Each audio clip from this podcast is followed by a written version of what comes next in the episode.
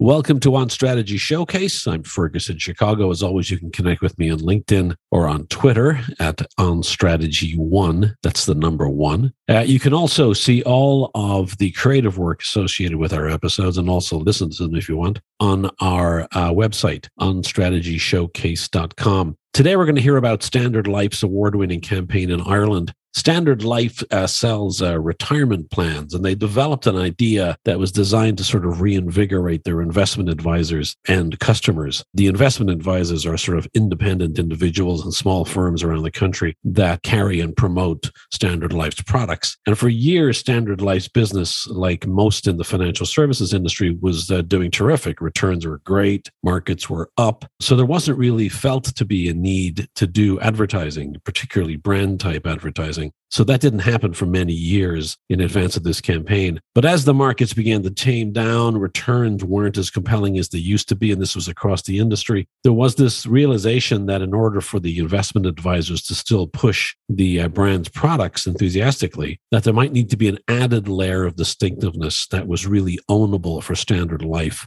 So that led to uh, a campaign that had two phases. The first was in 2018 and the second in 2020 and 2021. And in this episode, we focus on the second phase of the campaign, but we did talk about some of the components of the first phase that we kept in this conversation. So some of the things you might hear about relate to the to the first phase of the campaign, in particular issues relating to the market at that particular time. Anyway, it's a terrific conversation. And before we get to that, though, I wanted to introduce what's going to be a new feature in each show going forward. Well, I shouldn't say every show or each show because uh, sometimes if there is not one of these, we won't have it in there. But it's it's called the Unlock and the unlock uh, during the episode will highlight in advance the part of the conversation that's about to unlock the entire strategy. And we may talk to why it matters. I think it's worth sort of dwelling on these moments because these little moments, these unlock moments that expose the entire strategy or that unlock the entire strategy that connect the dots in our heads, we don't talk about them enough. And I think what we want to do in each episode is sort of dwell on it a little bit, uh, just for a minute or so, and to let people know what's about to be said and why it matters. So it's called the unlock. It's going to start in this episode, and I think it'll be a fun thing to do going forward. So this is the story behind the end of career counselor with Chloe Hanratty, head of strategic planning at Publicis in Dublin, Ireland, and Sharon Smith, head of brand at the Phoenix Group, which owns Standard Life Insurance. Enjoy. This is sort of a classic uh, B to B to C um, dynamic here, which makes it uh, makes it relevant for people across a bunch of categories. This this is not just about professional services. This can be in product marketing, anywhere you, where you're dealing with an intermediary who has an influence on an end decision. You really have two major audiences you've got to be dealing with. So I, I love the way we'll be able to kind of demonstrate the insights and the unlocks from this case study can help people across a bunch of others. But first, uh, Sharon, let's start off with an explanation of what exactly is uh, Standard Life and what are the services that it offers. Sure.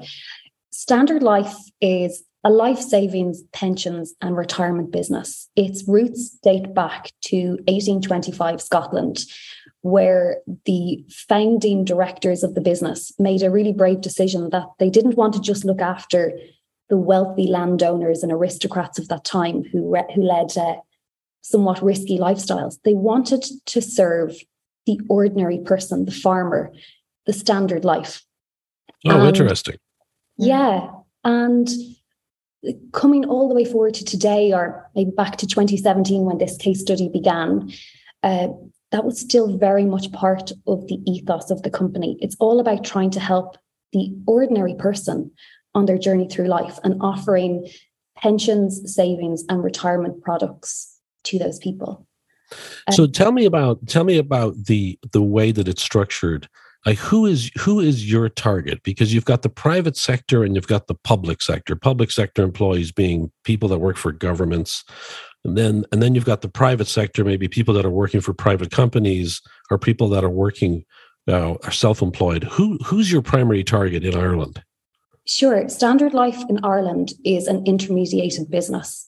So 97% of our business is done through independent financial advisors. And they're selling to generally self employed people, so small and medium business owners who are looking to set up a pension arrangement for themselves to save for their future. And when you look at when you look at these sort of intermediaries, these financial advisors, um, when you enter into an agreement with them for them to represent your product, is there an exclusive agreement in any way, or is it, or do they have access to any number of of uh, of product providers? So, the advisors that we would deal with with Standard Life have access to any provider on the market, and I suppose that's where the challenge has been for Standard Life, where this case study began. That Standard Life has been a very quiet brand. I mean, at the point of commencing the piece of work we're going to talk about today, the brand hadn't advertised at all in eight years. So it was very much seen as a niche brand playing to a very small audience through financial advisors.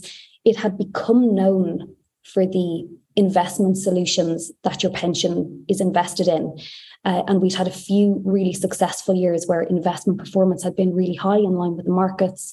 Uh, and I suppose we we rode that that fair wind for for a, period of time until we couldn't anymore, until investment performance uh, changed, and we began to realize that that's not something that's in our control. So it, it's not really where we want our brand to be known. We needed to be known for something that we can control into the future.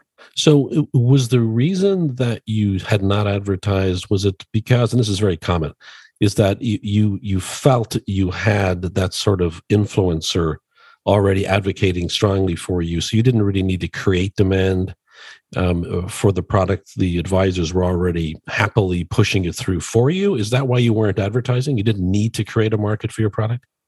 It's a great question. I mean, we were, as we still are, a very successful business. We were bringing in new revenue, new business every year. Our sales were growing, our market share was strong. Uh, it's, you know, with the hindsight of time, it's always easier to look back on these things. But as we took a step back and looked back, we saw that while our sales were increasing year on year, we weren't keeping pace with market share and we were eroding our market share over time. I've worked in a number of different categories where there was a sort of distributor or intermediary. Um, and companies would use different tactics to curry favor with that advisor or that distributor or with that retailer. In in this world how do you curry favor? I mean is there incentives? Is there is there promotions? Is there support services? How do you how do you build preference for one provider versus your competitors? We were never in a position to do something kind of flash and exciting to encourage favor Right. We went on very much an education route that if you think of a financial advisor, they're a small business owner. They are the MD of their company, they're the head of people function, the head of marketing, all those things. So Standard Life started a program many years before I was involved in the business, which is just fantastic to really help advisors build their business, mm. to give them the sort of training that, you know, I might be lucky mm. enough to get as part of a big organization. Mm. What was the problem you were trying to solve? So the the lead strategy person in the business led this piece of work to really understand the core problems facing the business. So, as I mentioned, we were eroding market share, and Cliona Cameron identified with the executive team three major problems facing our business. And one of those problems was the lack of emotional connection that we had with our customers. So, very much a recognition that we had a desire to have a close relationship with the customer, but the customer mightn't even know their product was with us. Their relationship is with their financial advisor. So they mightn't even be, they mightn't even have that product awareness. I think a lot of companies would go, we got to do something more with the advisor. Maybe they're not trusting us as much anymore. Maybe our offering isn't as, as special. You you could have made a decision just to focus on the advisor and get him or her to continue to push your product, but you you decided to go and make sure you built brand with the end customer, the end user, the the everyday man and woman. That that was a that was a big decision for a brand who hasn't advertised in eight years. It it was huge, and exactly as you're saying, there were big options on the table that we had to discount. You know, there are about 2,000 financial advisors in Ireland. It's very difficult to, you know, they're, they're not a branch of Standard Life there. They make their own decisions. It's very hard to get them singing off the same hymn sheet. Mm-hmm. We looked at another option of building emotional connection through the customer experience. But when we really analyzed it and saw the amount of work that would need to go in to improve every channel and every interaction, how many years would it take for the customer to have positive experiences of the brand in order to have an emotional connection with us? So there was this strong sense that, that I had in working with Publicis, of course, to say we could reach these customers ourselves directly. Um, with a high reach and frequency to tell them a message. Now we were we were always doing that in support of the financial advisor. We never want to cut them out of the process. But if we could create a shortcut for customers to think about standard life when they're in a meeting with a financial advisor, well, that's going to, I suppose, help the financial advisor and help us. It goes back to making standard life easy for the advisor to sell and easy for the consumer to buy. What are some of the the planning activities that that, that you guys undertook? Was there already um, a lot of information, data, intelligence on that end user, or did you guys have to, or and or what did you guys have to do in order to better understand the market and the opportunities? So the the strategy team at the time, so Adele, Michael, Ed, uh, you know, all, all taking this this problem with with Sharon and, and trying to look at it.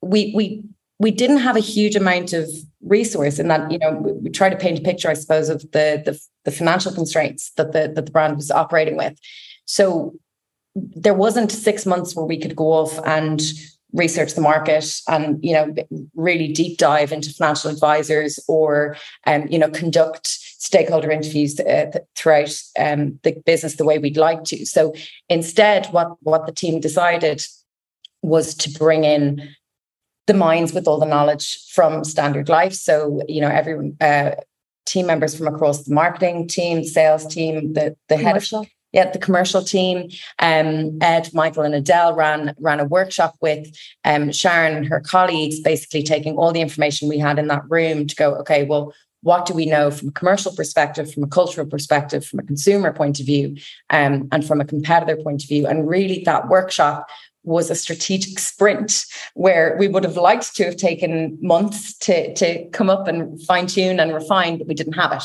Um, so that, that was our, our first step was going into that workshop and, and figuring out what were the different angles from which we needed to consider this problem.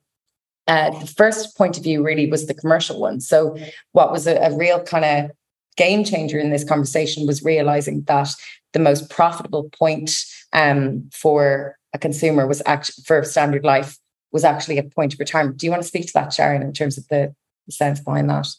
Sure. Uh, if you think that uh, an individual builds up their pension pot over their working life, it starts small and it accumulates until the point of retirement. So your pension pot is likely to be the biggest it's ever been at the day that you retire. And at the day that you retire, you'll take your lump sum from that. You will continue to invest it. But from that point on, you're accumulating. So you're taking money from your pension.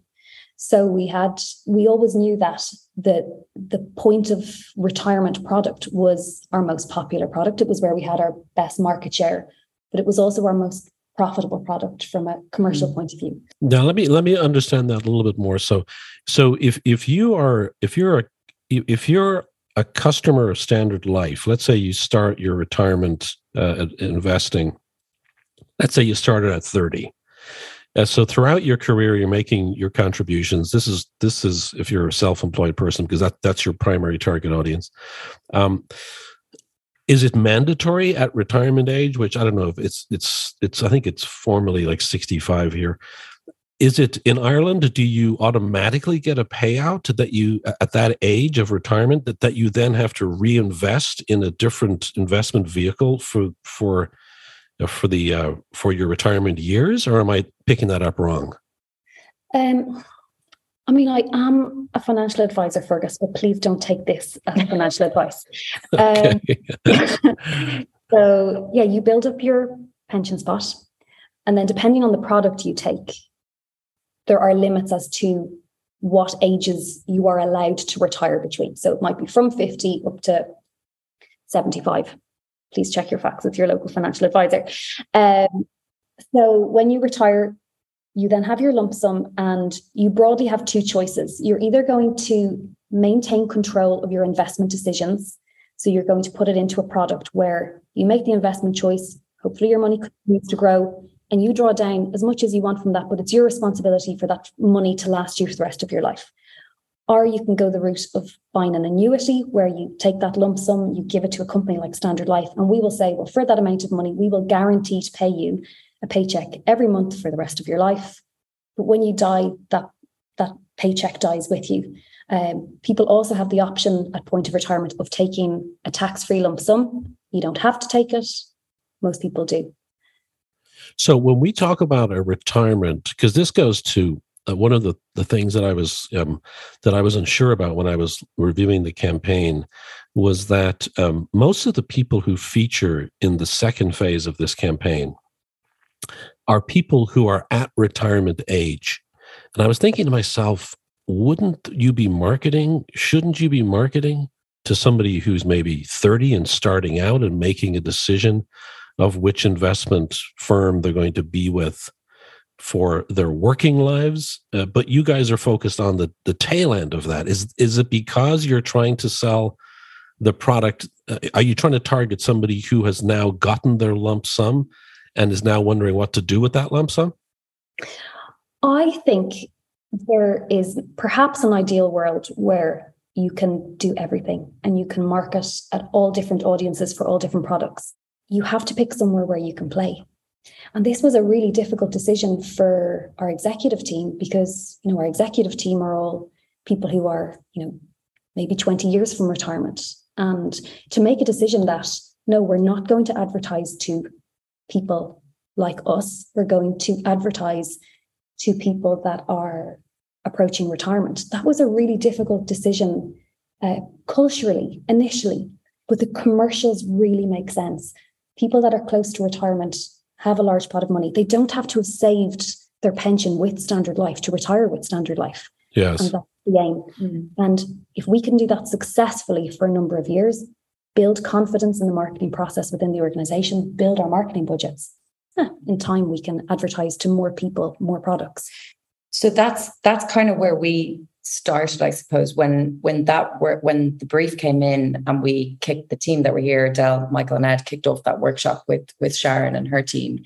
It was all about okay, where are we making sacrifices? Where are we making decisions? And that was the first one. Was we we we don't have the resources to target everyone. We don't have the resources to position as a brand for everyone. So what can we do?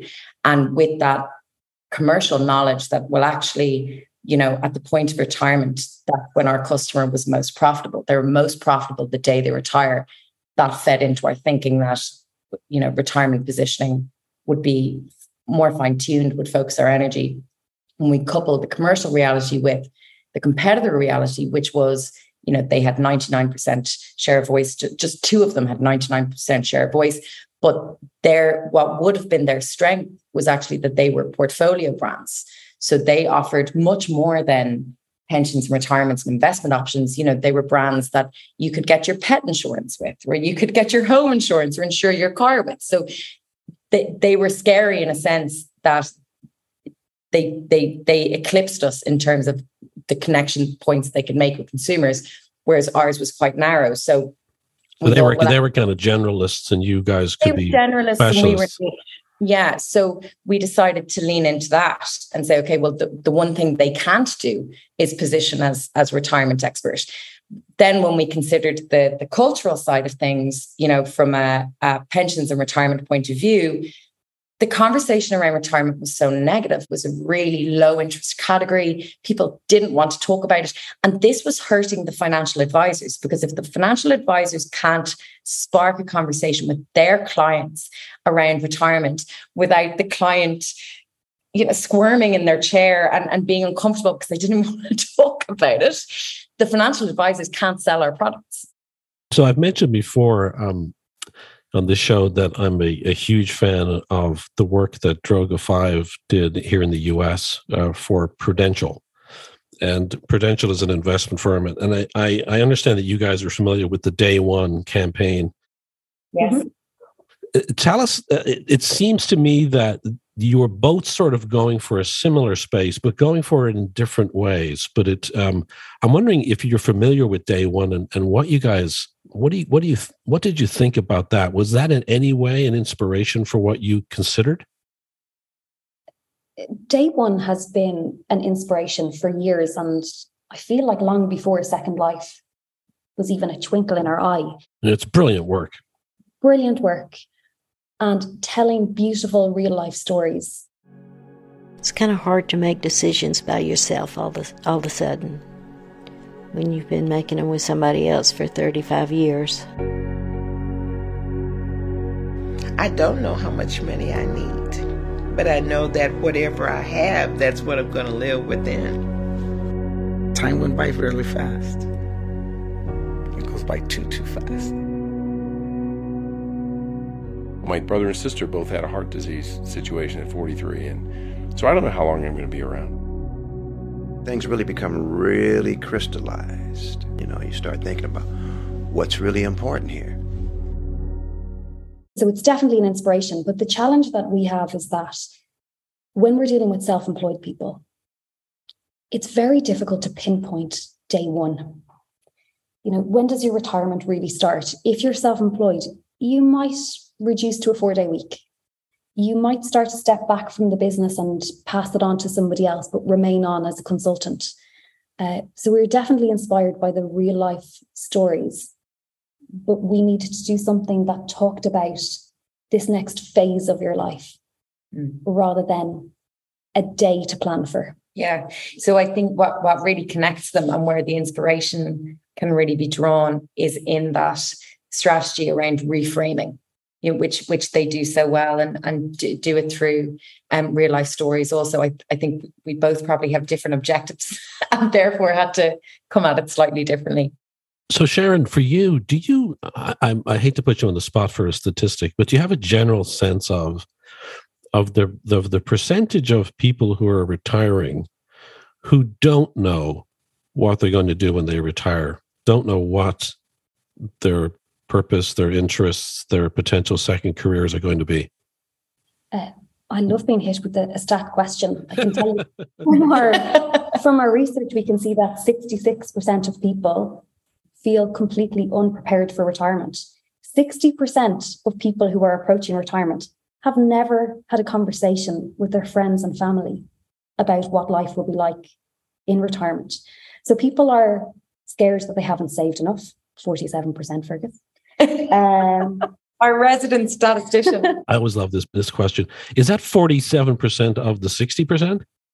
no, that's forty seven percent of people who are approaching retirement are scared they're not saving enough money. This became a really interesting talking point with financial advisors when we were able to share this insight with them so that they knew the importance of the role they played in someone's life. Yes, you are that person's financial advisor, but they might see you as more than that. Mm. They might see you as their closest confidant. Or they might need you to be more than that. 100%. You might be the, as a financial advisor, you hold such a position of responsibility in that person's life. You might be the only person that they will talk to. It might be very difficult to talk to your partner about retirement. I mean, we we see that as a really common problem in retirement when we go and do the research. So let's let's talk about the idea. Tell us about what it is where it came from?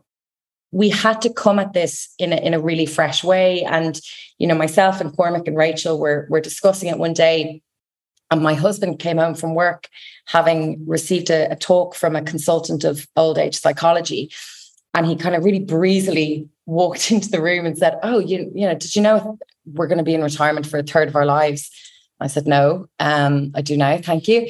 And he said, yeah, it was, you know, really interesting the way um, this lady was talking about it. She was talking about how over your life cycle, you're emotionally primed for these big life milestones. So you go to preschool to learn how to sit at a desk in school, to learn how to have homework before college, to learn how to sit an exam. You do interview prep for jobs, you have mentors, you read books about having children, or you watch TV shows about how to pick the wedding dress.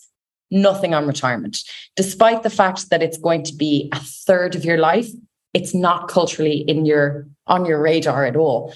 Um, so we're not planning for retirement like we do for these other milestones. So we were having that conversation and um, Peter and Lucas and Ronan, you know, we're, t- we're thinking about it, the, the creative team that we're working and said, well, it's a little bit like um, school and college. You have a career guidance counselor. And isn't it crazy that you have that support the whole way through, but when you retire, there's nothing um, and you're kind of left on your own. And wouldn't it be cool if we could create a position in standard life and make it someone's job to help people retire to be their end of career guidance counselor. So that's where where the idea came from. So the the idea being that if you're in high school or secondary school or you're in college, there's a counselor who helps you get your career started, and they're a career counselor. Mm. But there's nobody that helps you at the end of it, your end of career counselor, right? Exactly, exactly. And um, you know, then the team said, "Well, what if we made this person someone whose job it was in their career to be a, a school guidance counselor? What if we were to find a retired school guidance counselor and repurpose their skills to help people in retirement to be their end of career guidance counselor?" When you heard about this, Sharon, what, what were your initial thoughts? It's one of those ideas that Sharon has her hands on her face I right do, now. because is that good? I don't know. I'm nervous talking about it now, it's the most obvious thing in the world. But that's what all the best ideas are, right? It came the the I mean, remembering as well, this was during COVID. So we are on our Zoom call as the team of Publicis are presenting this idea. And to me, it just felt like, yes, let's let's move ahead with this. I mean, I think it took a minute for the penny to drop was we're actually going to hire somebody. We're actually going to create a job description and we're going to go about recruiting an end of career guidance counselor to come and work in the team and report to one of us. So it solves it solves a number of problems as I see it. Number one, it it solves a problem for the advisor because the advisor isn't really equipped or qualified to be giving advice outside of the financial realm but this gives this gives him or her a, a, another tool that they can use to begin to have that conversation with their customer. From the customer's point of view, it allows the customer uh, uh, access to somebody they don't seem to have access to in their circle of influence and their circle of friends because they're, they're not even thinking about it. And then lastly, it seems like it's a great play for what you guys talked about earlier, which is that you're specialist versus generalist. This isn't something Zurich was doing. It isn't something Irish Life was doing. It's only something a specialist would do. So it was kind of hitting on all of those um, perspectives that that were challenges. We're incredibly proud of it. I think one of the one of the asks of the brief, you know, when when we were discussing it through with the team was we also have to consider the fact that we don't have the, the same media budgets to contend with um, and we don't have the same brand awareness so we had to we had to find an idea that would punch above its weight, that would culturally land a, punch and leave a mark on on the, the the narrative around retirement, so that we could see greater earned PR, you know, greater kind of conversations happening around it. Um, and I think that's one of the reasons why it stood out in that presentation that day, because we did have other ideas. But what we got really excited about was, well, actually, this becomes a vehicle not just to further connect with consumers and, and end customers and further connect with financial advisors, but actually to start changing the conversation na- nationally around retirement. You know, this this person, this end of career guidance counselor, can be our spokesperson for how we should be talking about retirement and, and how we should be thinking about it and, and changing that narrative. So that's what really, really excited us as well. And then how did you find somebody that would have the credibility? well, the, the funny thing is this the first iteration of the idea was, you know, we're, we're gonna we're gonna take the budget and we're gonna make it a recruitment campaign. So we were actually going to a, a little bit uh, leaning on inspiration from the best job in the world that that Cannes winning campaign from from years ago. You know, let's go out and advertise for this job, um, and and make the the story about that. And then we st- stumbled upon Brian, who was so perfect that Yeah. it, it just didn't make sense to to waste campaign resources trying to recruit someone when he'd kind of been there all the way. Do you want to talk to how we found Brian? So, in the presentation that Publicis presented to Standard Life of the idea of end of career guidance counsellor, they had this beautiful photograph of a very refined looking man in a gown shaking hands with the provost of some university receiving a fellowship with this idea of end of career guidance counsellor. And we discussed the recruitment campaign and we thought about the practicalities. And then there was just that funny light bulb moment of, what if we asked that guy from the photograph? Oh, you you already had a photograph of Brian in the presentation? Only because he was an existing school guidance hmm. counselor and had been in the media. He had a profile. He was he was well known for being a guidance counselor. So when you Google guidance counselor Ireland, Brian came up, and that was the photo used in the presentation that that Sharon's referring to. And And he'd he- recently retired. yeah, so so Brian is a former president of the Council of Guidance Counsellors in Ireland. Uh, he was a guidance counsellor himself for 43 years in the school that he went to himself. He had recently retired, and he's also a columnist on education with the Irish Times. So here was a man that was completely credible in terms of his career background, retired himself so could relate to the people we were talking to, and fully media trained, ready to be rolled out to the nation. So the recruitment campaign went out the window, and we went after Brian, hook, line, and sinker. I worked with students for 43 years of my life. I was their guidance counsellor. It was incredibly fulfilling. Helping each of them figure out what they were interested in, what their strengths were, helping them discover a career path and their purpose in life. But what about those at the other end of their career? Not everyone knows what they want to do when they retire. That's my job.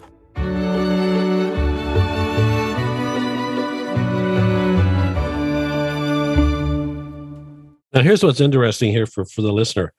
Uh, Brian Mooney was my teacher in school, in high school, or what we call it secondary school in Dublin.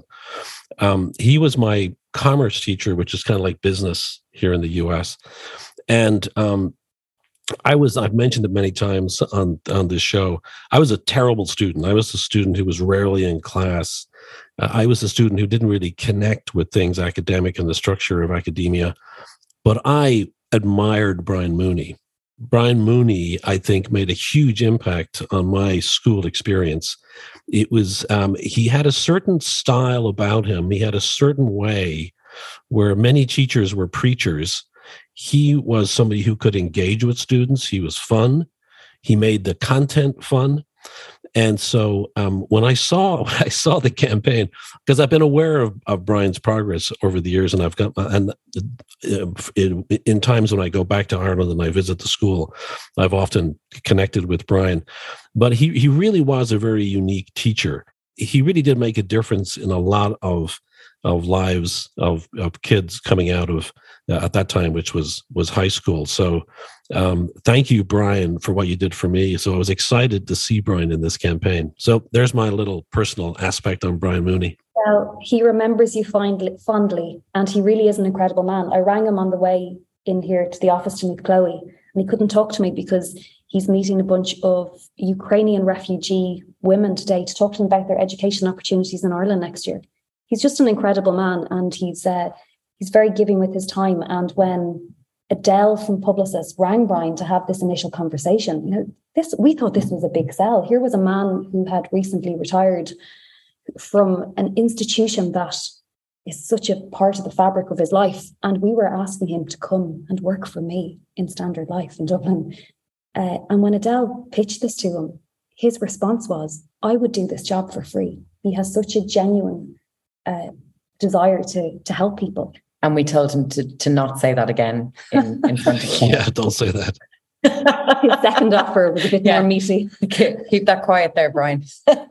so let let's talk about the, the the campaign that comes out of this. So you have you have this you have this personality. He's he has credibility. Now, what do you do with him? So we started by creating a video campaign that we that we pushed out to let the Irish public know and financial advisors know that this was a service that we had available. We then created a video content series where Brian did interviews with people that were approaching or in retirement to talk about key moments in retirement that make a difference between having a good and bad retirement. And we published those onto a retirement hub along with a second life questionnaire, which is a really simple tool that people can use to have the conversation at home about what life will be like in retirement. We made sure that financial advisors had access to all of this information. We trained, Brian trained up financial advisors in, in how to use these tools. Brian is available for customer webinars. We also then took a PR approach. So we sponsored a regular Meet the Expert slot on a national radio station in Ireland, where Brian then one Monday a month is the, the expert on retirement who comes in and helps people with their situations. And what we find out of that is huge response from advisors, huge response from customers and consumers. We have people all over the country that write into Brian and ask for, for guidance in their situation. Um, and it's obviously been hugely commercially successful as well. Now, it would be fair to feel that the unlock came much earlier in this conversation at the point when Chloe's husband shared his experience with the presentation he had heard at work. But for me, the real unlock that determined the success of this campaign comes now when we discussed the idea that it was realized that a one to many model with Brian versus a one to one was the way this strategy should be executed because the chance of the one to one model falling apart and therefore completely undermining the success of the campaign was very high. So here's what I feel is the unlock. So one of the things that I um, I talked to Chloe about uh, previously was the idea that I loved the idea, and I was just sort of curious: how does one man serve so many people? Um, and and I and I think partially you're answering this by saying that you, as a customer, you experience Brian and his advice. It's not so much one to one; it's one to many. So you can you can experience it virtually. Um, is that going to be the way it will always be, or is there plans for this to become a, a, um, less of a marketing tool and more of a, a legitimate department within Standard Life with more than one person? yes there were there were one one to one consultations when we initially launched i think what became clear was that there was such demand that actually creating events through which financial advisors could bring their clients was more useful it was a better use of of the time um, that we had with Brian. The question now is how do we bring this service to, to more and more of um, of Standard Life's customers? So the Standard Life are, are currently exploring how to expand that team who are the other end of career guidance counselors that we haven't found yet and and can we bring them on board to, to help bring more of this message to to people and those interactions the one to many approach works very well in that uh, you know a, a five minute video on an interview on somebody's experience of retirement is of interest only to the i don't know 5% 1% of people that are in the market for retirement at this moment in time but when you are in the mar- market for retirement, what we find is that people are craving information. And they are, you know, our, our view rates of those video interviews are extremely high because people are craving this information. And and it's not widely available. That was the problem to begin with. Yeah, and they're all and they're also they're also I would think they're it's not a, it, yeah it's information for sure, but I wonder if it's also connection. It's like-minded connection, and I, I wonder whether the the community itself becomes the source of information outside of Brian is that people who have successfully gone through it under the advice of Brian or who have listened to his content, it almost seems like there could be a connection of like minded life experience people who can ultimately help each other and extend it in that way. Absolutely. I think I think people who've interacted with Brian have gone on to become advocates for it's like teach the teacher kind of a thing. Or, exactly. Or, yeah. yeah. Yes in terms of results, is there anything that you can share with us? From a commercial point of view, it was really important for us that, you know, in doing this campaign, we knew we were doing the right thing. But I need to be able to show back to the executive team in Standard Life that they've spent their money well. A really important part of the process for me was a day where the team in Standard Life and Publicis got together with our research consultant, Martha Fanning. And we had very long, detailed debate to say, how are we going to show the effectiveness of this? Before it ever went live, we had this concept. Mm-hmm. We think this is going to have an effect on people. How are we going to prove this someday down the line? So it was really important for us to be able to measure the effectiveness of this campaign. And so we worked with Martha Fanning to do research before the campaign went live and then after it had completed. So when we went out and did a quant study before the campaign went live, we found that 66% of people felt unprepared for retirement. We then went back after the campaign had completed. And of the people that had been exposed to the campaign who were aware of the campaign, 66% of those people now viewed retirement as a new beginning.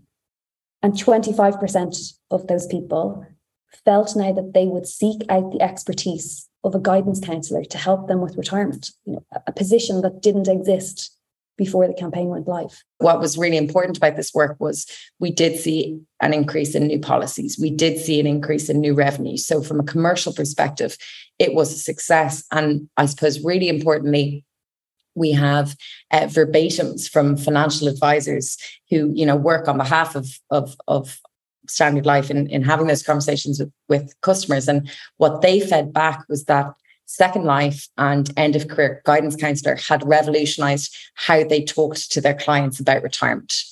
And that was key for us because, as we know, our, our number one audience here is financial advisors. And the fact that they felt that we had given them a new way in, in, in adding value to their client relationships was, was really, really valuable. And we see that come through in terms of those new policies and, and the new revenue figures um, that accompanied this campaign. It is Chloe Hanratty, head of strategic planning at Publicis in Dublin, Ireland, and Sharon Smith, head of brand and partnerships at the uh, Phoenix Group, which owns uh, Standard Life. And you're both in Dublin, Ireland. Um, thank you both. This is a great story. And uh, I think there's so much to learn on so many levels. I think people are going to really enjoy it. Thank you for coming on the show. Thank you so much. It's, it's been, an honor. Yeah, Thank it's you. been an absolute honor. Thank you. Thanks for talking to us. And we'll see everybody on the next episode.